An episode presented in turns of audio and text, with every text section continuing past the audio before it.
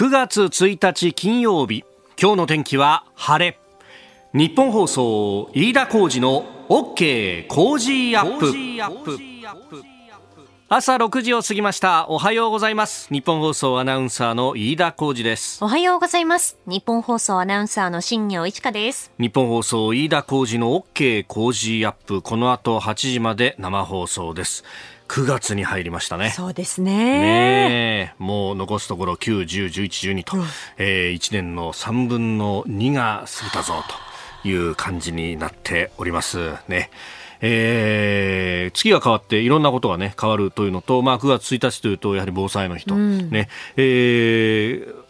まあ、あの学校の始業式今日だっていうところもね多いと思うんですけれども一緒に避難訓練やったりとか確かになんか2学期の最初っていうのは避難訓練から始まるっていうのが、ま、私なんかが小学校ぐらいの時はもう常識みたいになってました。今はね、えー、結構もう今週の頭8月28日から学校スタートしてるようなんてところも多いようなんで、えー、まちまちなのかもしれませんけれどもうちも子供のですね、えー、今日は引き取り訓練がありますみたいなね、えー、ことがあるるんですけれども、まあ、そこでうちはあの妻もフルタイムで働いてますんでいや一人訓練って言ってもいけないよねみたいなね、えー、話があったりとかあと最近は今日なんかもねあの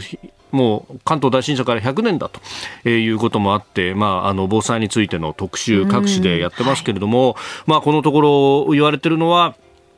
帰宅困難者がたくさん出ると。で、これが無理やりに帰ろうとすると、将棋倒しだとかい。ろいろ混乱が起こるから、はい、まあ、あの、しばらくは都心にとどまるという形をやった方がいいよねと、うん、むしろそのための取り組みを、こう、丸の内のあたりもね、えー、各ビルだとかで、でね、えー、人がとどまれるような備えをしたりだとかっていうのをやってるんだと。はい、で、まあ、そのね、避難訓練だとか防災訓練も今日あたり、えー、いろんなところで行われますけれども、まあ、じゃあそうすると地元にいる子供の面倒はどうするんだ？みたいな話でそうするとねあの都心でのあるいはこう都市部でのうん人の流れ、その帰宅困難者をとどめておくとい。うことと合わせると、じゃあこのベッドタウンの方でもそっちはそっちで、えー、子供だとかは面倒を見てもらわないとっていうこっちの対策とかってどうなってんだろうなと。まあ、あの、東日本大震災の時などは、もう、親御さんがね、来れないというところに関しては、保育園だとか、学校だとかが、まあ、ある意味、現場の判断として、もう返しませんと。で、えー、しばらく面倒を見ますと。いう形でね、やっていたというのがあるんですけれども、まあ、その辺も含めてね、重層的にこれは考えなきゃいけないことっていうのが多いんだなと、ね、えー、いうことが非常にわかると。まあそういったところもね、えー、今日9月1日、家族でもいろいろ話し合っておく必要があるんでしょうし、あるいは、うん、隣近所とかね、えー、知り合いで、えー、ちょっと、おまあ1日、ね、24時間ないし、えー、48時間ぐらいはというようなことをや話し合っておいた方がいいんだろうなということを改めて思います。まあ、あの、日本放送をはじめね、ラジオ各局、このラジオライフラインネットワークであるとか、えー、安心情報をお伝えするということはもうこれは、えー、このメディアとしての使命だということで、まあ、あの、この番組のね、えー、中でも、えー、後ほど、関東大震災から100年ということで、えー、ニュースとしてもお伝えをいたしますしまたこの後のあなたとハッピーの中では、えー、ラジオ各局あるいはライフラインの、ね、各社をつなぐという形のおまあ、訓練というかね、えー、放送もいたします。そして、まあ、あの、番組の中でもですね、この防災についての特集というのは、まあ、折に触れてやっていこうということで、えー、考えておりますが、まあ、皆さんもですね、えー、こういう備えしてますよとか、うん、えー、そういったこともね、えー、いろいろ寄せていただければと思います。メールでも、恵子さん、我孫子市の方、えー、関東大震災からちょうど100年です。私の母親は、えー、その震災を経験していますと。71歳の方なので、まあ、親御さんの世代は、えー、関東大震災を直接経験したという世代、えー、震災発生当時母は12歳で深川に住んでましたと。ああ深川というと、えー、昼前大きな揺れとともに周辺の木造家屋は倒壊、えー、母も命からがら逃げ惑ったそうです。本当に怖かったと常々言っていました、えー、今後いつ来るかわからない南海トラフ地震は想像を絶するレベルと聞いています、えー、普段から一人一人の防災対策が大事だと思いますと、まあ、経験されている方はね、えー、なかなか今もう少なくなっていると。いうことでありますが、私もあの死んだじさんは伊豆でこれを経験してと、伊豆の辺りだとかあの根府川とかあの辺はこう山津波が起こったというね土砂崩れが起こったというような話で国鉄がそれで、えー、飲まれて列車ももろともということがあったんだというのを聞いたりなんかしました。まあじさんはもうあの家にいらんないんで山に逃げたんだというね、えー、竹やぶはあの根が張ってるから安全だっていうふうにまあ親父なんかから聞いてたからそこに逃げ込んだんだみたいな話をね、えー、聞いたりなんかもいたしましたが、まあ、本当に一人一人の、ね、防災対策改めて確認をしておく、まあ、そういったね、えー、日にしようじゃないかという9月1日であります。あなたの声を届けますリスナーズオピニオン。この傾向時アップはリスナーのあなた、コメンテーター、私、田新行アナウンサー、番組スタッフみんなで作り上げるニュース番組です。えー、ぜひメールやツイッター改め X でご参加ください。えー、今週は工事アップ激論ダブルコメンテーターウィーク。最終日今朝は明治大学教授経済学者飯田康之さんと、えー、前日銀審議員で現在は PWC コンサルティング合同会社チーフエコノミストの片岡剛志さんです。この後6時10分過ぎからご登場です、えー、まずは来年度の税制改正について。概算要求が締め切られました。それからあニュース7時またぎのゾーンはアメリカの個人消費、えー、あるいは物価指数も出てきたということであります。そしておはようニュースネットワークのゾーン、えー、そごう西武。うん池袋本店は昨日はストであったということでありますが、えー、投資ファンドへの売却が決定をしたというニュース。そして最低賃金、えー、さらにはえー、中国の水産物、日本産の水産物の全面禁輸について、えー、そして東日本、あ、ごめんなさい、関東大震災から100年という防災の備えもスクープアップで取り上げてまいります。いただいたオピニオン、この後ご紹介します。本音のオピニオンをお待ちしています。えー、この時間からコメンテーターの方々ご登場です。今朝は明治大学教授経済学者飯田康之さんと、えー、前日銀審議員で PWC コンサルティング合同会社チーフエコノミスト片岡剛志さんです。お二方おはようございます。おはようございます。おはようございます。よろしくお願いいたします。ますさあ、月が変わって9月1日ということで、まあ、行政の世界で言うと、来年度予算の概算要求が、えーえー、昨日で締め切りとなったということで、まあ、各省庁、税制改正要望も含めて、えー、提出をしたんだと。うん、で、見出しに取ったのは、来年度の税制改正について、経済産業省が賃上げ税制延長拡充を要望ということが、えー、出てまいりました。えー、まあこれね、あの、賃上げ大事だ大事だっていうふうに言われますけれども、飯田さん、今現状って、うん、あるいは来年って上がっていくもんですか？まあ、あの、現実に今、人手不足顕著になっていますので、はい、えー、まあ、単純労働については、まあ、給料を上げる以外の方法で人手確保できなくなってきています。なので、えー、比較的単純労働ということは、まあ、給料としては現状今、あんまり高くないところは上がりやすいんですけれども、はい、えー、中間層については、正直、その、上げなくて済むんだったら、別に税制をどう優遇しようが、うん。はい、えー、上げなくて済むんだったら企業ってのは上げないんですね。で、えー、実際、日本の、まあ、えー、中間層、まあ、いわゆるサラリーマン層って言ったらいいのかもしれませんが、はいえー、なかなかの企業間移動しないので、逃げないんだったら別にそこにね、給料を高くする必要もない。はい。えー、これね、各社あみんな思ってると思うんですよね。うんこれ、片岡さん、はい、あのアベノミクスが始まった当初から、この賃上げっていうものが、もう最後の一ピースなんだと、はい、ここがなかなかはまらないっていう、はい、でずっとこの減税だとかなんとかっていうのもやってきたけど、なかなか動かなかったですよね、企業はね。そうですね、まあ、ただ、あの今年の日本経済のキーワードって、私は30年ぶりだと、30年ぶり、えー、思ってるんですけど、あのそれはどういうことかというと、まあ、株価、それから雇用、はい、設備投資、えー、こういったところっていうのは30年ぶりの改善っていうのを今示してるんですね。はい、特にあの名目 GDP に代表されるような名目の指数の改善っていうのが、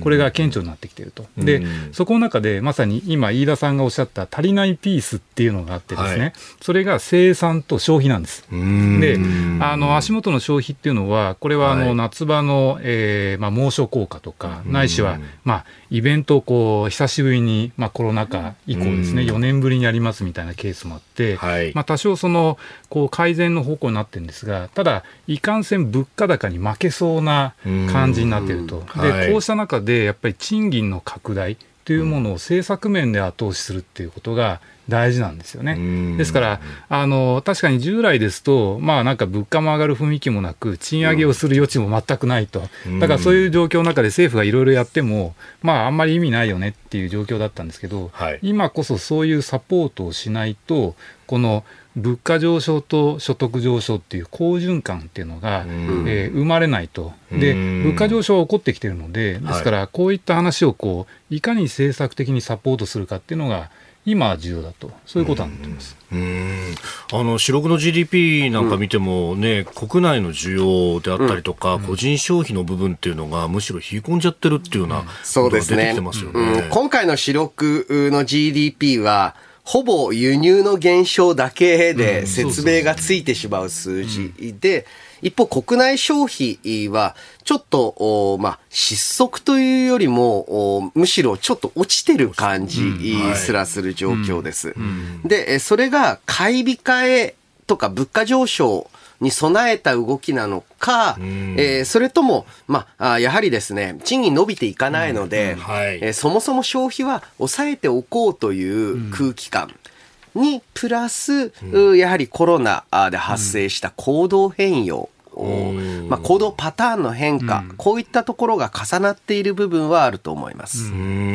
の飯田先生おっしゃるような側面あると思うんですよね。はい、ただあのちょうど昨日ですね、あのまあえー、消費の実態調査のあの最新値のデータが出てるんです、まあ、7月のデータが出てるんですけど、まあ、これ、ある意味こう、ボーナスを中心とした所得の拡大、それからさっき申し上げたイベント需要、はい、まあ、そういうところを反映して、ある意味、小売の売り上げとか、うん、まあ、こういったものっていうのはこう、6月ぐらいまでは横ばいないしはちょっと下落基調だったものが、少し盛り返してるんですよね。で、一部確かに物価の影響もあるんですけれども、ただ、物価の動向を除いた実質で見てもですね、多少増加基調に戻ってきてるので、まあ、これがその、えー、一過性なのか、うん。はい、一過性じゃないのか、で、むしろそういう意味で非常に微妙なんです。あの一過性だとすると、所得引き上げましょうっていう政府の後押しが必要だし、はい、むしろそれをやった方が、よりこう所得と物価上昇の好循環につながりやすいと、そういうことなんだと思うんですよね。お二方に伺いたいのは、これがその放っておいても上がっていくのか、それともやっぱり政策的な後押しがないとだめなのか、どう思われますか？まあ、あの、政策的な後押しが何を意味するかによりますけれども、はい、やはりあの、しっかりとした人手不足環境っていうのを維持するっていうのが、やはりこの大元があれば、だんだんと時間を追うにつれて、例えば一つは企業はこんなに賃金が上がりそうな状況、またそもそも募集かけても人集まんないっていう状況なので、省力化のための投資をしないといけない。っていうふうだったり。で、やっぱりそれはあのしっかりとしたあ待遇の正社員で人手を確保しなければいけない。そのためにはまあ給料上げなきゃいけない。なので、大元はあの人手不足を維持する景気水準であること。で、それ以外の、はい、例えば賃上げ税制とかは、うん、まああの、まあ、あらま保守というか、あったら、それはそれで、あの、助かると思うんですけど。ないよりあった方がいいけど。でも、根本の人手不足がなければ、もう何やっても、まあ、効かないと思いますね。あの広い意味で、はい、その人手不足感が続くっていうのは、これは日本経済の中長期のトレンドとしてはあると思うんですよね。で、ただ、まあ、やや心配な点をあえて申し上げるとですね、はい、あの昨日ちょうど労働力調査が出ていて、えー、で、まあ、雇用の状況っていうのが出てるんですが、あの失業率は、まあ、えー、2%台半ばではあるんだけれども、やや上昇していると、それから有効求人倍率も少し、まあ、ちょっとではありますが低下傾向、で失業者の中で気になるのがですね、はい、その以前ですと、まあ、人手不足でこう貼り付けないないしは、えー、新しい仕事を見つけようとしてるから失業していると、うん、そういう方が失業者の代表的な、えー、内訳としてあったんですけど、はい、最近増えてきてるのが非自発的な失業なんですよね。だから、まあ、これがその一過性のものであればいいんですけど、はい、そのなんか嫌な兆候につながらなければいいなっていうのが、うんえ僕は個人的に心配していることです。あと、賃金と所得の好循環が生まれるためには、はい、やはり足元の物価が2%超をずっと維持し続けるっていうことが、これが非常に重要で、で、こうした状況になると、企業はある意味、物価上昇を見ながら賃上げを来年もやろうっていう、そういう形になるので、政府としてはやっぱりそういう状態、先ほど飯田先生おっしゃったその人手不足感をこう維持するとか、そういうことも加えてですね、やっぱり物価上昇っていうのをしっかり維持して、で、来年以降のこう賃上げ上昇につなげると、そうすると自律的に経済は動いていくのかなっていう気がしますけどね。あの加藤岡さんにまた重ねて質問で申し訳ないんですけど、はい、日本銀行の、うん、まあ、物価の見通しですと、はい。はい、来年度以降、うん、まあ、2%切るんじゃないかっていう見通しで動いている。で、これはやはり、まあ、足元は、うん、あちょっとその、えウクライナ以降の、え情勢で、ちょっと跳ね上がって、まだそれ前年同月比で見てるので、まあ随分物価上昇率が高いかのように言い続けてますけれども、これやっぱりこれ年をまたは今年後半ぐらいから明確に減速っていうふうに読んでいるエコノミストが多いっていうことなんですかね、まあ、全体感としては多いですね、ただ僕はどちらかっていうと、そうというよりかは、むしろもうちょっと物価上がりそうだなっていうふうに思っていて、でなので、逆に言うと、そういう状況だからこそ、はい、こう物価上昇に負けない需要環境、所得環境っていうのをしっかり作るべきだと。でそれに、まあ、政府も含めてコミットしていくべきなんじゃないかなっていうふうに思うんですよね、はい、うん。やっぱりそう考えると、その物価の上昇のトレンドっていうのは、外的な要因というか、うん、まあ、コストプッシュの部分が大きいってことですか？うん。それはあります。徐々に、例えばあの直近の消費者物価指数見ると、あの、いわゆるサービスの価格もちょっとずつ動くようになってきている。ちょっと前までもこれ完全にコストプッシュですよって言っていたんですけれども、そのコスト面以外の部分でも、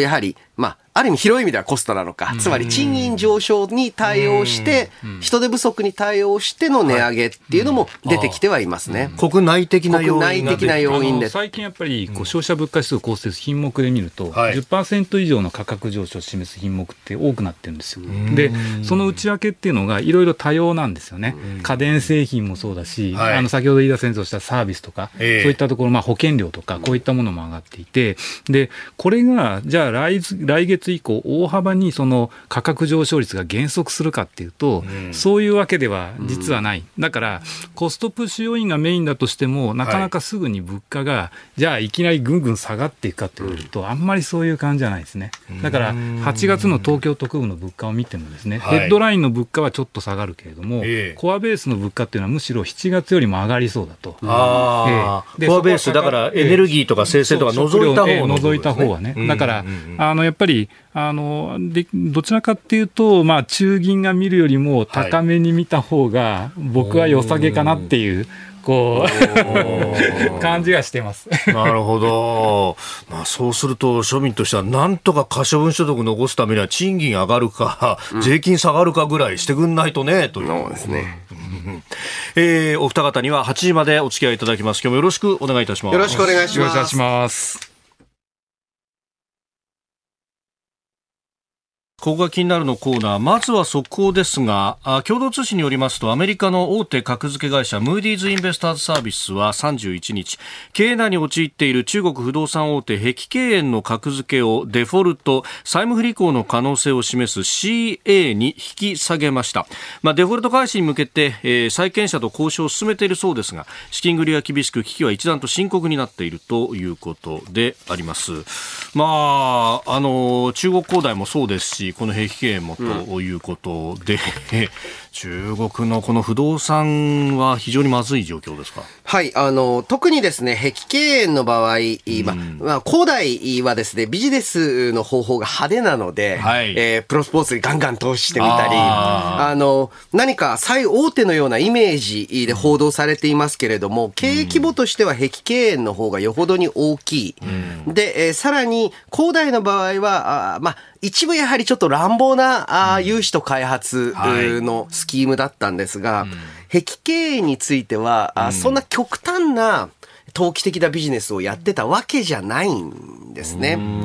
なので、これはまあ中国全土での不動産マーケット、特にマンション開発の停滞っていうのが、はっきり現れてるんじゃないのかなと。最大手で、そんなに特殊なことをやってたところではないのに、これだけの経営危機状態。で、デフォルトの可能性を示すなんですけれども、はい、まあ、あの、債務の、えー、返済スケジュール、つまりちょっと待ってねとか、えー。金利の払いはちょっと半額にしてねとかっていう、これも一種のデフォルトだというふうにみなされるので、はい、まあこれ広い意味ではもうデフォルトは決まってる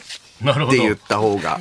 いいかもしれない。格付けが現実を追っかけててる感じの。はい。でもこれね、そうやって不動産の価格が下落して、信用の不安が陥って、うん、そして若年層の失業率も高くなってると、うんはい、なんだか、あの、90年代の日本と同じような。うん、まあ日本化かみたいなね。あの、現象としては、まあそういう流れっていうのも非常に懸念されるところであると思うんですよね。まあただ、あの、中国の場合って、まあ住宅投資もそうなんですけど、全体的にやっぱり投資の比重が多すぎるんですよね。GDP に占める投資の割合って大体4割ぐらいだと思うんですけど、まあ、先進国大体2割ぐらいで、で、あの、中国経済がその、いわゆる先進国化していく状況になるということを考えれば、まあ、投資の比重が4割も高い経済っていうのは、これ、ものすごい生産をしないと、追っつかないわけですよね。これまでうまく生産をして、それをその需要してくれる人がいたから回っていたんですけど、はい、やっぱりそういう流れっていうのが、まあ、だんだん飛んだしてきて、結果的に、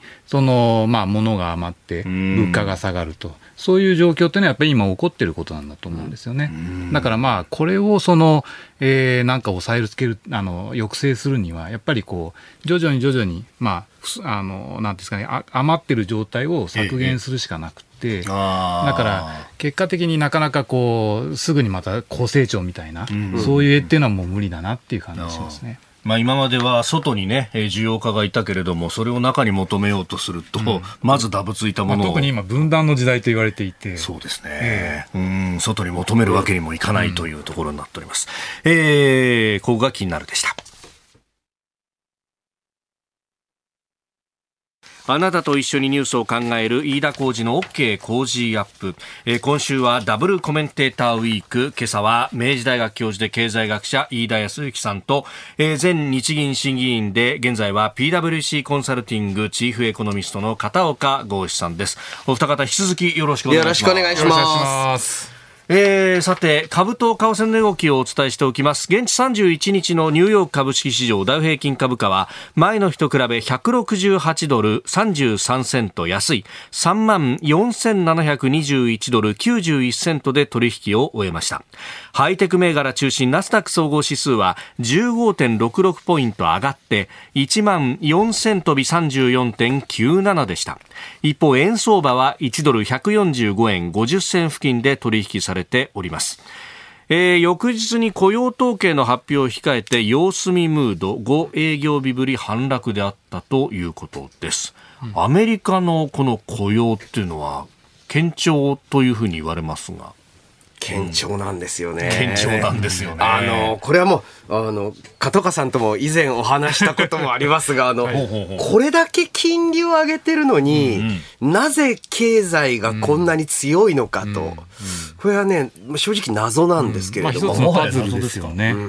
いや、ですから、あの、利上げしても景気が悪化しないと、うん、むしろその、まあ、底堅くこう推移してるみたいな話になると、じゃあ、利上げは何だったんだろうかっていう、そういう話にもなりかねないんですよね。だから、まあ、これ、ある意味、ある意味こうタイムラグを通じて聞くみたいな、そういう言い方もあり得ると思うんですが、えーまあ、そういう理屈がどこまで通じるのかなってっていう、そういう目で僕自身は見てますね。でその一方でやっぱりちょっとアメリカ経済の中で消費と投資に別々で動きが出てきているんじゃないかと。で、えー、消費がね、はい、本当に堅調なんですよ。えー、ただその一方でやはり金利が上がってくると、研究開発投資、あとはベンチャーキャピタル投資、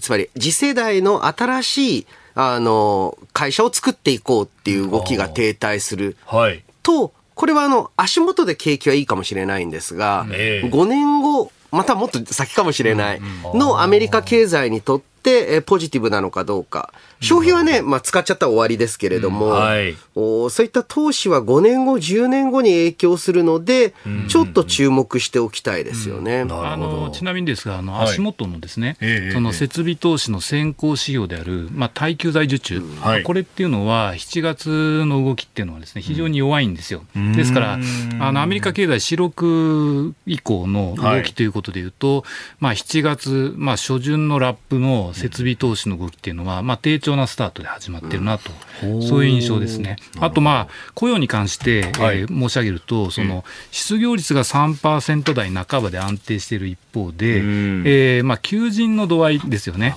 これっていうのが、まあ、通常ですと、その求人が減って失業率は上がるっていう感じで逆相関になるはずなのに、はい、その失業率は低位安定、で求人だけ減ってるっていう、でその中で物価が安定化してきてるっていう、そういうですね非常にこう不思議な状況っていうのが、今、アメリカで起こっていて、ですね、であのこれが一つのパズルなんですよね、だからそれと金融政策との兼ね合いみたいなところが、これがなんか今までとちょっと違うなっていう、そういう展開ですかね。さあ、そんな中で、アメリカの足元のその支出に関して、こんなニュースです。アメリカの個人消費支出の物価指数7月は前年比3.3%の上昇。アメリカ商務省が8月31日に発表した7月の PCE 個人消費支出の物価指数は前の年の同じ月と比べて3.3%上昇となりました。ただ前の月6月と比べると0.2%の上昇。伸びは前の月から横ばいだったということです。ただ支出に関してはこうして堅調であると言い出されるわけですか？そうなんです。ちょっとやはりですね、アメリカの消費って、もともと大変わかりやすい動きで、減税すると増えて、はい、えー、まあ、あの、増税すると減るみたいな、大変わかりやすい動きで知られているんですけれども、今回の場合は、やはりここまで金利が上がっても、うん何かちょっと消費、中でもサービスの消費が本当に動かないというか下がらないですね。非常に底堅いんですよね。だからそれが価格についても言えて、まあちょうどあの PC デフレーターが出ていますけれども、あのいわゆるこう財えー、耐久財でないもの、えーまあ、それと耐久財、サービスっていう形で、大まかに価格指数を分けるとですね、はい、そうすると、いわゆる財の価格っていうのは、もうすでにその2021年、物価が大幅に上がり始める前の水準に戻ってるんです、伸びとしては。だから、まあ、0%金棒とか1%未満みたいな、そういった価格上昇率になってるんですが、はい、サービスだけが飯田先生おっしゃったように、全然下がらない。全然下がらない。で、これがある意味、その、えー、PC デフレーター全体の、その高止まりにつながっていると。えー、なので、その、まあ4%台みたいな、そういう話につながっているっていうことなんですよね。で、それと密接につながっているのが雇用、特に、はい、えー、求人の動向。だから、求人の動向とサービス価格、それが全体の物価っていう感じでつながっていると。えー、で、求人の動向っていうのがだんだんだんだん下がってきてるので、はい、だからサービス価格も、まあ、えー、高止まりしているとはいえ、やや下がりつつあり、で、それが結果として PC デフレーターの、えー、下落につながると、ただ2%からまだ遠いと、そういう状況なんです。そう。例えば、まあ、あ耐久消費財、まあ、一番分かりやすいのは自動車だと0.5%低下あ、うん、むしろ低下っていう数字が出てきていると。うん、で、サービスは5.2%上昇という、うん、すごくちぐはぐな。あの、非常にまた先状態ですよね。まあ、そのあたり、アメリカあ、そして世界の経済について、指示をまたいでついていきます。日本放送です。お二方引き続きよろしくお願いします。よろしくお願いします。アメリカの経済の状況について、まあ、指標を交えながらお話をいただいております。で、えー財、まあ、耐久財などはもう価格というかデフレーター下落基調にあるのに、サービスは価格も伸びるし、求人も、まあ、あさほど下がってこない。これ、あの、サービスの部分って、まあ、ある意味、こう、フレキシブルに雇用を吸収したりとかっていうセクターじゃないですか。んなのに、こっちがむしろ高止まりして、コストを上げられる状況にあるっていうのは、これ、どうなんですか？全体として景気はいいってことなんですか？あ、あの、景気は間違いなくアメリカはいいで。ですすか。うん。で、えーこれあの、コロナ禍あー、コロナ明けすぐから言われていたんですが、はい。今回のアメリカの景気拡大は、ええ。比較的所得が低い層ほどん、給料の上昇が顕著なんですよ。で、逆に高所得者層は上がってないか、はい。なんならむしろちょっとさ、あの、下がってるっていう業界もあるんですね。ですから、今回のコロナ明けの景気拡大で、アメリカはちょっと、お格差が縮んだっていうふうに言えるのかもしれない。なるほど。で、まあ、アメリカそういう状況で、えーいると、で、今度ヨーロッパを見ると、ヨーロッパは結構インフレがきつくてヒーヒーってるみたいな話で、うんですね。ドイツは減税するみたいな話まで出てきました。はい。そうですね。あの、まあ、世界経済全体感でいうと、はい。あの全体的に成長率がこう低下基調になっているんですよね。他方で、えー世界経済の全体を担っているのはアメリカ、はい。でアメリカ頼み、利上げしてんのにみたいな、そういう構図なんですよ。で、欧州っていうのは、これはあの、まあ、GDP 成長率もですね、はい。そのまあ、2四半期連続でゼロ金棒。で、まあ、テクニカルリセッションかなと思われるような景気の状況でうん、特に悪いのがドイツと、そういう状態なんですよね。うん。ですから、まあ、ドイツってある意味その中国経済の需要拡大を起点にした輸出の増加とそれから、まあえー同じヨーロッパの諸国と比べるとですね比較的人件費が安いと。そういった状況で国内経済を盛り上げるっていうこの2つのエンジンで、えー成長していたわけですが、はい。今足元でその両方が、えーまあ、そういうこうエンジンになれなりえなくなってきてしまっていると、中国状況悪いですし、はい。それから、まあえー欧州の状況を見ると、まあ、特にロシアの依存度がエネルギー強いので、価格が上昇して、でそれが家計を圧迫すると、そういう状態になっていて、まあ、本当の意味でスタグフレーション的な状態になってしまっていると、不景気の中でインフレが起こってるぞと。そういうところですね。おはいーこれに対する処方箋っていうのがあんま見当たらないんですか？まあ、ですから、あのね、あの、昨日とかでも話題になってましたが、減税とかですね、そういう話をやるっていう話になってるわけですよね。向こう数年で5兆円ぐらい減税をするんだと、なここはドイツを見習えみたいなことがなかなか出てこないですね。まあ、ただ5兆円ですからね。はい あの、ドイツの経済規模、お日本のまあ大体7割、8割ぐらい。で5兆円ってことは、日本で言うと6、7兆円の経済対策を数年間で行うっていう話ですから、ああ、まあなるほど。かなりしょっぱい額ですよ。確かにそうですね。うんうんうん。で、えーやはりドイツはもともとあの中国とロシアへの依存を進めることでヨーロッパの中で優位に立っていた。まあ、この戦略がここ数年で全部大外しになったわけですよね。はい。じゃあどうやってこれからエネルギーの問題を立て直していくのかっていう時に、日本の場合は、あーまあ、しっかりと火力を動かし、そしてえー原発の再稼働をなんですが、生地、うーん、脱炭素を掲げてしまってで、ロシア産天然ガスで、えー生産活動だったので、それをどうドイツが脱却できるのか、がポイントになると思います。うん。今になって火力発電所を動かそうとしたりとかね、そう。しているけれども、うんしてるけれども、やっぱり国内では原発うであり、火力への風当たり、強いとか強いように政府も一生懸命旗振ってきちゃったんで、今まではね、そう、どう転換するのかなと思いまあ、むます。しろあれですよね、こうエネルギーが不足すると、分断によって、えー供給がロシアとかからできないと、そういう状況になっているので、ですから逆に天然ガスとか原油とか、そういったところの価格も、こう下げ止まり方向になっちゃうんですね。で、アメリカ経済も意外と、えー調子がいいよねと、はい。そういう話になると、これもエネルギーの価格が上がりやすい要素になるので、ん。ですから、一筋縄で一本上司に下がるっていうわけではなくて、むしろエネルギー価格においても、はい。こう行ったり来たりしながらの展開になりがちだよねっていう話になると思うんですよね。で特にあヨーロッパ経済にとってみると冬場の気候が、はいこれがまた、えー一つのネックなんですよ。ですから暖冬であればいいんですけど、はいえーまあ、暖冬もいいかどうかっていう問題はありますが、特にそのエネルギー価格にとってみると、えーまあ、厳しい冬になればなるほど需要がっていう話なので。えーアメリカ、そしてヨーロッパと世界経済を見てまいりました。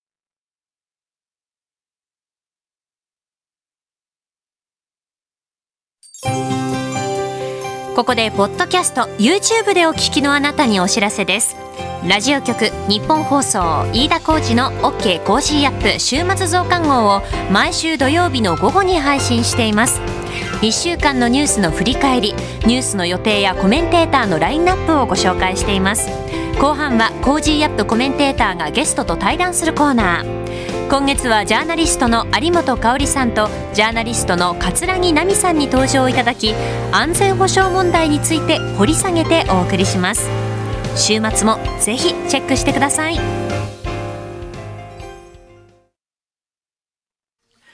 おはようニュースネットワーク。取り上げるニュースまずはこちらです。そごう・西武アメリカの投資ファンドへの売却が決定。セブンアイ・ホールディングスは昨日傘下の百貨店そごう・西武をアメリカの投資ファンドへ今日9月1日付で売却することを正式発表しました一方、そごう・西武の労働組合は売却で雇用が維持されない恐れがあると反発し、昨日は池袋の西武本店でストライキを実施、全館が臨時休業となりました。大手百貨店のストライキは1962年の阪神百貨店以来61年ぶりとのことです。えーアメリカの投資ファンドフォートレスインベストメントグループへの売却を決めたということ、まあ、ストのさなかにもうやったと。うんそう。あの、このね、ストの、お百貨店のストってこういう感じなんだと思ったのが、ええええこれあの、池袋西部をご存知の方わかるかと思いますが、ん。広い壁面に、はい。例えばあの、夏のなんとかフェアとか、秋のえ大北海道店とかっていうのえが、えダーって下がってるのが、一切ないんですよね。あ、ああいう垂れ幕が全部撤去されちゃうというか。うんなんか、不思議な光景だなと。あの、これ、まあ本当に、なんていうか、あの、まあ、うちょっと珍しいものを見たなという感じだったりしますけれども。非日常な感じ非がありました日常な感じですよね。うん。まあ、あ片岡さん、これね、はい。61年ぶりのストだったということですけど、やっぱりこのセブンアイの進め方も含めて、こう、いろいろあったんですかね。そうですね、まあ、いろいろあの三者三様ね、はい。あの言い分はあると思うんですよ。うん。ええまあ、ただ、あの私自身その、なんていうんですかね、こういった形で何かこう文句があった場合に、うん。しっかりその労働者の側が声を上げていくっていうことは大事だと思うんですよね。うん。であのこれまでですね、例えば、まあ、日本経済停滞の中ではい、賃金全然上がらなかったわけですけど、はい。それについてもですね、その、えー表だった形で労働者が文句を言うみたいなことって、やっぱりあんまりなかった気がするんですね。うん。えーですから、えーまあ、むしろその、なんていうんですかね、こう、雇用状態の、えー聞き、まあそういうことを声を上げると、まあ、えー自分の首を切られるんじゃないかと、うん。まあ、そういう感じ、ないしはその雇用条件悪くても働かないと食えないので、はい。やむなく働かざるを得ないみたいな、ええブラック企業みたいな、そういう話がありましたけれども、むしろそういう形で抑圧されていたわけですよね。だから、まあ、今、だんだんその人手不足もあって、はい。働く側の地位っていうのが向上してきていて、むしろバーゲニングポジションというか、パワーが上がっていると、はい。だからそういう中では、ええやっぱり、あのこうした形で何か文句があったら、こう声を上げていくってことは、僕は大事かなって気がします。ああ、いやー確かになんかね、労使協調といえば、これは聞こえ良かったですけれども、結局正社員雇用を維持する、そのためには賃金を下げるのも飲めっていうのが、もうここ30年ぐらいはそれが常識みたいになってきたわけですもんね。そうです、そうです。だからそれが前提になっていたので、だから所得も増えない、で、はい。経済のパイが増えない。っていう悪循環にやっぱり陥ってたわけですよね。うん。その一方で、えーやはりですね、これ、えーかつてからこの百貨店という業態は大きく変わらざるを得ない岐路にあったんですね。えーつまりは、あネット通販等増えてくると、はいショールショールーミングと呼ばれる現象。百貨店行くんですよ。はい。見るんですよ、見たものをネットで買うっていう。そこでは買わないそう、そこ、下手したらそこであのスマホで買うかもしれないですけれども。っっていう状態なので、えーどんどんその、えー百貨店そのものの利ザヤが確保できなくなってきたんですね。で、えーそういう中でえー各百貨店、えーむしろですね、えーテナント賃貸業に注力するようになっていきます。はい。つまりは、例えばハイブランド、おまたはミディアムブランドも、ショールーミングの言葉じゃないですが、ショールームは必要なんですよね。ああ、なるほど。で、えー商品見せるところはそうなんです。そこで全然買わなくても、はいブランドメーカー側としては、別にネットで買っていただいて結構なんですよ。ああの、百貨店としては困っちゃう。だからむしろ、店舗の責任をブランドの側に投げるはい。っていう業態になった。そうすると何が起きるか。百貨店本体の社員というのが極限まで減らせるんですよね。ああ、まあ、ある意味、テナントの管理だけすりゃいいってことになっちゃう、そうなんです。ですから建物の管理だけすりゃいい。バックヤード、建物の管理をするバックヤード部門は必要なんですけれども、はい。いわゆるその、かつての百貨店のように、百貨店の西部だったら西部の従業員さんがいてっていう店の作りじゃなくなっていくと。で、その改革をやるにあたって、セブンアイ・ホールディングスは自分のところでやるよりは、えーよそのところに売却をすることを通じて、えーそこでまあ、えーまあおそらくこれはリ大リストラになると思います。えーだからこそ労働組合としてはあ反発うするわけなんですが、なかなかこれ、えーこの後も、はい。お続く問題が、これあの、フォートレスはあ連携先としてヨドバシホールディングスを選んでます。家電量販店ええ。うんなわけです。で、えーそうするとヨドバシ側は、えー当然そのヨドバシの、おまあ、あの、業態っていうのを一部、そのはい。百貨店の中あで営業したいわけですね。しかしそうすると、お西武デパートに入っている、うハイブランドのグループとしては、やっぱりなんだかんだでデパートって特別感があるから、えーいいはい。けれども、そこが家電量販店だったり、最近増えてるのは100円ショップ、うとかが入っちゃってると、果たしてそれは本当にデパートらしい、はいえーデパートらしさっていうのを維持できるんだろうかっていうところで、すでに入っているテナントともこれからあかなり好評になっていくんだろうなと思います。まあ、一部ブランドの中にはね、もう明確に反対しているというところもあるというね、報道もあります。えーでは続いてこちらのニュースです。最低賃金2030年代半ばに時給1500円へ岸田総理が表明。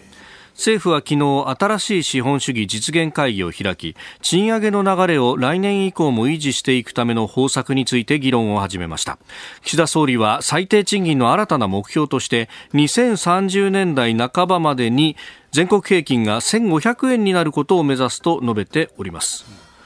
まあ、今年度4桁に初めて乗ったということでありましたが、さらに1.5倍に、う。んそうですね、まあ、これなかなかね、あの、無理筋というかですね、えええあの、えかなりこう、高めの球を投げたなっていう印象です。で、あの、まあ、岸田さんとしては、はい。これは高めの球を投げてるんですけど、ええ。これ実際実行するのは中小企業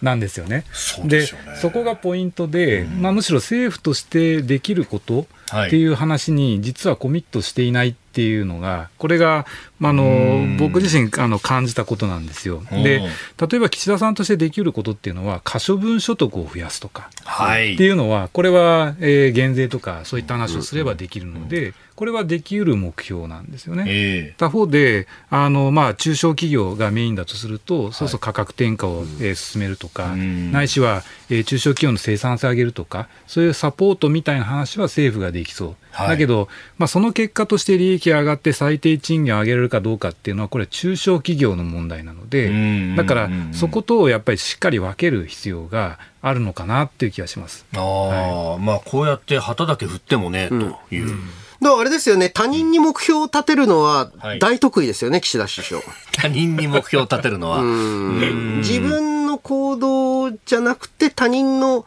行動にはいろいろ目標を。あともう一つね、ポイントは、遠い将来のことはすぐ約束するんですよ。岸田首相は。これも10年以上先ですもんね。2030年代まあ、ここまで岸田首相ってことはないでしょうから。あと10年以上、憲政史上最長の政権になる。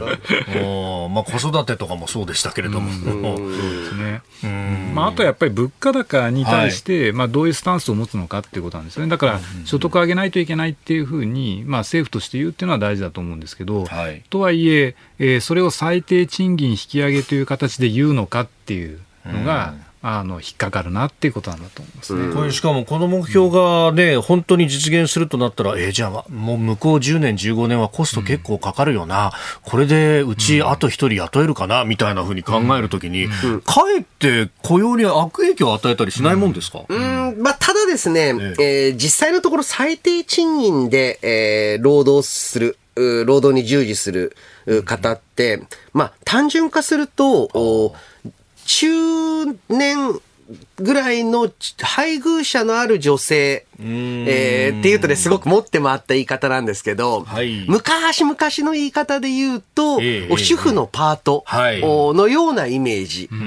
なんです。で、えー、産業としてはサービス産業、中でも飲食と小売りが中心なんですね。はいっていうふうになると、むしろ、まあ、本来であれば最低賃金上げることによって、うん。うん、その雇用を機械化していかなければいけないと。ただでさえ、そう、日本は、あの、これから人手は足りなくなっていきます。はい、ですから、えー、賃上げ、えまたは、あこういった賃金の引き上げによって、機械化を促進するっていう視点が必要かもしれないですね。えー、この時間、飯田康之さん、片岡剛志さんとお送りしてまいりました。日本総動機の方、この後もお二方にお付き合いいただきます。続いて、教えてニュースキーワードです。中国の全面禁輸を受け、岸田総理が水産業者支援を表明。岸田総理大臣は昨日東京電力福島第一原発処理水の海洋放出をめぐって中国が日本産の水産物の輸入を全面的に停止したことを受け水産事業者向けの支援事業を創設すると表明しました。国内消費の拡大や輸出先の転換対策など5本柱の政策支援パッケージを来週初めまでに取りまとめるよう関係閣僚に指示したということで中国向け輸出の多いホタテなどの支援が念頭にあるとみられております。まあ、このところ政治家の皆さんがね、この水産物を食べたりだとか、それを写真に上げたりとか、いろいろしてますけれども、まあまあ、これ、そもそも論としては科学的にはね、という話ですよね。まあ、あの、科学的な話とか、まあ、中国側とは、あまた関係なくてですね、はい、えー、そもそも中国自体が、あ日本の数倍する、処理水の海洋放出やってますんで、あの、これはもう純粋に中国側は何をしたいかというと、はい、日本にこういった、まあ、プレッシャーを与えたときに、どのぐらいまでは許してくれるのか、または、どのぐらいだったら日本が、えー、突っ張るのかっていうのを、ちょっと様子を見てるんだと思うんですね。反応を見ている感じですか。えーさらにあの本当に水産事業者の輸出を止めようとするのであれば、はい、香港を閉じるはずなんですよ。だけれども、これ、えー、日本産の輸出、香港については、あそんなにまだ厳しくなってないので。あなんかやるぞやるぞみたいなね、うん、話は出てましたけれども。うん、実際中国向けって一言でえー、言いがちなんですけれども、はい、えー、圧倒的にやっぱり香港向けが多いので、どの程度の本気か、むしろこれはあの政治的なアピールであったり、うん、国内向けのアピールっていうところ、中国国内向けのアピールっていう側面も強いと思います。うんハウさんいかがですか？そうですね、まあ、基本的なスタンスとして、やっぱりその日本はあのしっかり自国の立場を理路整然と示していく必要があると思うんですよね。はい、ですから、まあ、処理水の問題に関して言えば、まあ、科学的にも安心だと、安全だというような基準っていう話が前からも出ていて、はい、でそこの下で、えーまあ、適正にですねその処理を進めていますっていうのが、これがまあ国際的にも認められた日本の立場でもあるし、私はそれは正しいと思うんです。だから、まあ、それにに対してそのいや違う違いますよと、うん、そういう批判っていうのも当然あるのかもしれないけれどもただあのそうしたものに対してはいやしっかりそうじゃないですっていうことを言っていく必要があると、はい、であの貿易ルールみたいな観点で言えばですねまあ、そういう中で、その不当にこう輸出規制みたいな、輸入規制っていうのを出しているわけですから、はい。やっぱりまあ WTO 提訴とか、そういったことも含めて、しっかり、日本としては毅然たる態度でやっていくべきだと思いますね。まさにこういう経済的威圧に対して連携して対処していきましょうねって G7 の共同声明の中にも入ってましたよね。うん、そうですね。いやですから、まあ、よくねあの、まあ、分断化みたいな話があってその国際的なルールを無視していろいろやろうみたいな動きっていうのが各国では広がってますけど、日本はそういった状況を標榜していないっていうことをしっかり、あの言葉だけではなく行動で私は示していく必要があるんだと、はい、そう思ってますけど、ね、まあ、そういうチャンスでもあるというところそうですね。えー、一方で、まあ、このね、あの処理水に関して野村農林水産大臣が汚染水と発言したことに関して、えー、メールやあツイッターでもね、えー、これに対しては、えー、批判もたくさん届いております。うん、えー、ウグイスパンさん、荒川区59歳会社員の方、アクセルとブレーキ踏み間違えたようなもんで、これは大事故が起こる前に免許自主返納した方がいいんじゃないか。えー、市原市のしみさん45歳男性の方、うん、汚染水発言なんて一体どういうことだと、えー、漁業をされてる人の気持ちが分かってないじゃないかと、えー、言い間違いじゃないんですよねというふうにもいただいております、うん、これ、安倍政権だったら多分もう変えてますね、いやもう、なんというか、一生懸命これまでやってきた政府の風評加害対策、うんはい、えー、について、なんかね、えー、ひっくり返すような発言ですよね。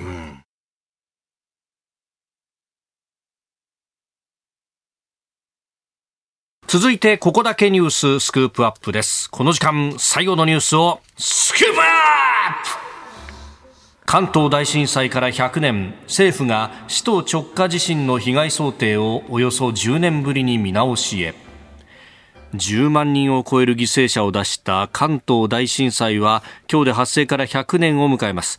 そんな中政府は来年度首都直下地震の被害想定をおよそ10年ぶりに見直す方針を決めています。人的建物被害の大半を占める大規模火災対策や急増するタワーマンション対策を重点的に検討するとのことです。えー、概算要求にこれを盛り込んで1年かけて被害想定と対策の基本計画をまとめる見通しということであります。うん、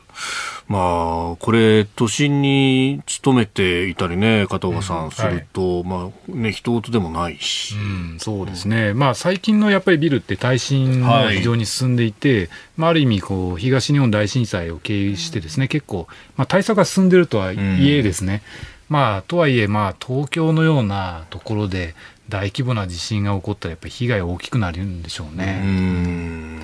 で、その一方で今回、えー、はい、今、あ被害想定、えー、改正するのは、うん、やはりまあ耐震化率とか、うん、えー、その他の対策、人口配置、うん、やっぱりこの10年で進んだ部分っていうのもあるんですね。はい、で、これを踏まえて、えー、じゃあこれから、まあ、いつかどこかのタイミングで発生するであろう首都直下型地震への備えをどうしていくのか、という時にですね、私自身は一番重要な想定は、各会社の本社機能、はい、そしてもっと重要なのは行政、政治の機能っていうのを、しっかり東京以外にも、持たせることだと。はい、で、えー、じゃあ、東京に代わって、えー、一応断った時に、えー、まあ、首都機能を果たすことができる都市ってのは、日本のどこかって言ったら、正直、私、大阪以外は誰も納得しないと思うんですね。これ、あの、かつて、えー、那須、副首都構想とか、はい、ありましたね、えー、いろいろありますけど、えー、まあ正直納得いかないんですよ、みんな。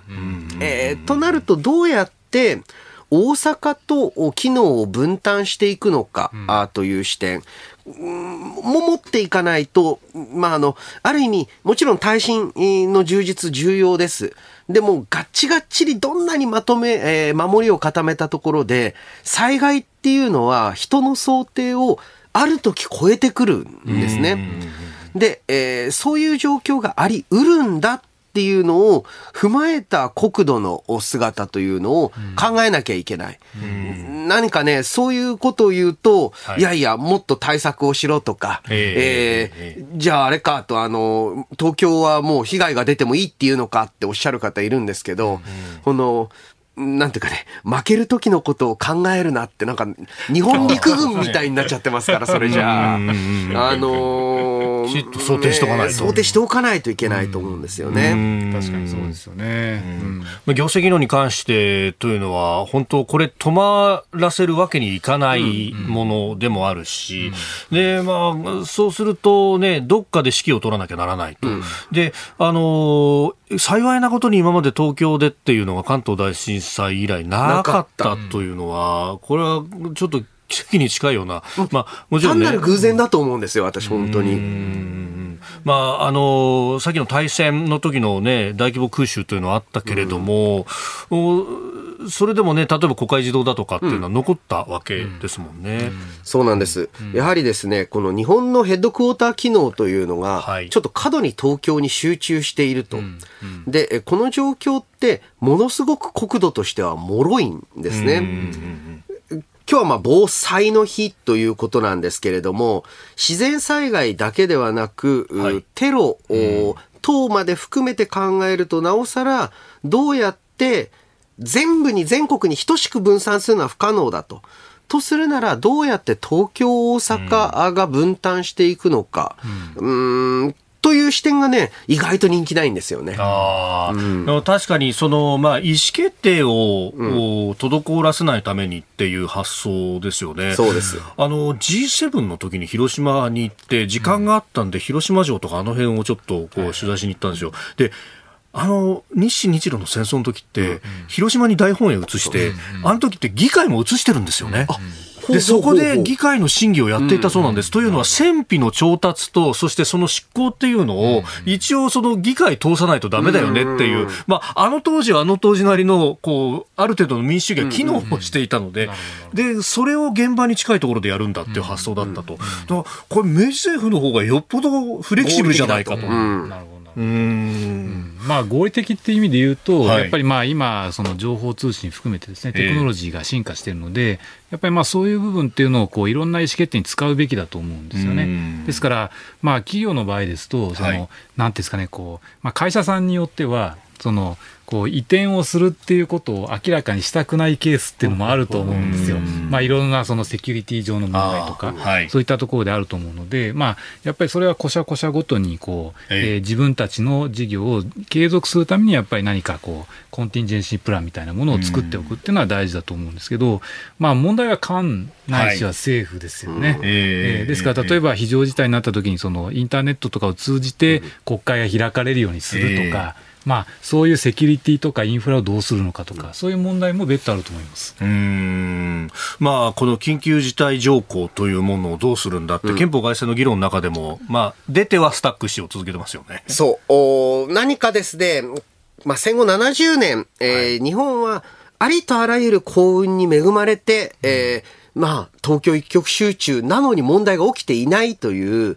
変わった、まあ、非常にまあ、幸運に恵まれた状況にあると。だけれども、それは本当に偶然に過ぎないと。いつ我々の想定を超える自然災害が発生するのか。まあ、本当にそれはもう神のみぞ知る状況なので、そういうこともあるんだっていうのを前提にする、うんはい、こうやって日本のいろんな組織またはいろいろな政策がそうなんですけれども、うんまあ、うまくいかないこともある、失敗することもある、ミスることもあるっていうのを前提にした計画が必要だと思います。えー、 Scoop up 関東大震災から100年というところ、まあ、その対策という部分をお話しいただきました。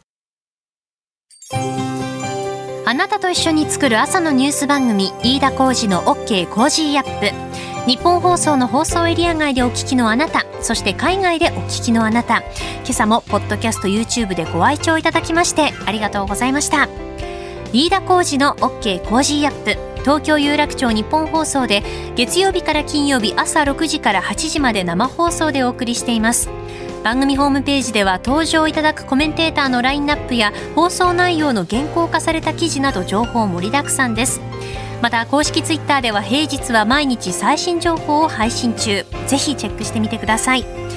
そしてもう一つ飯田浩司アナウンサーが「夕刊フジ」で毎週火曜日に連載中。飯田浩二の「そこまで言うか」こちらもぜひご覧になってください。忙しい朝そして移動中ニュースを少し深く知りたい時。ぜひ AM、FM、ラジコはもちろん日本放送のポッドキャスト YouTube でお楽しみください。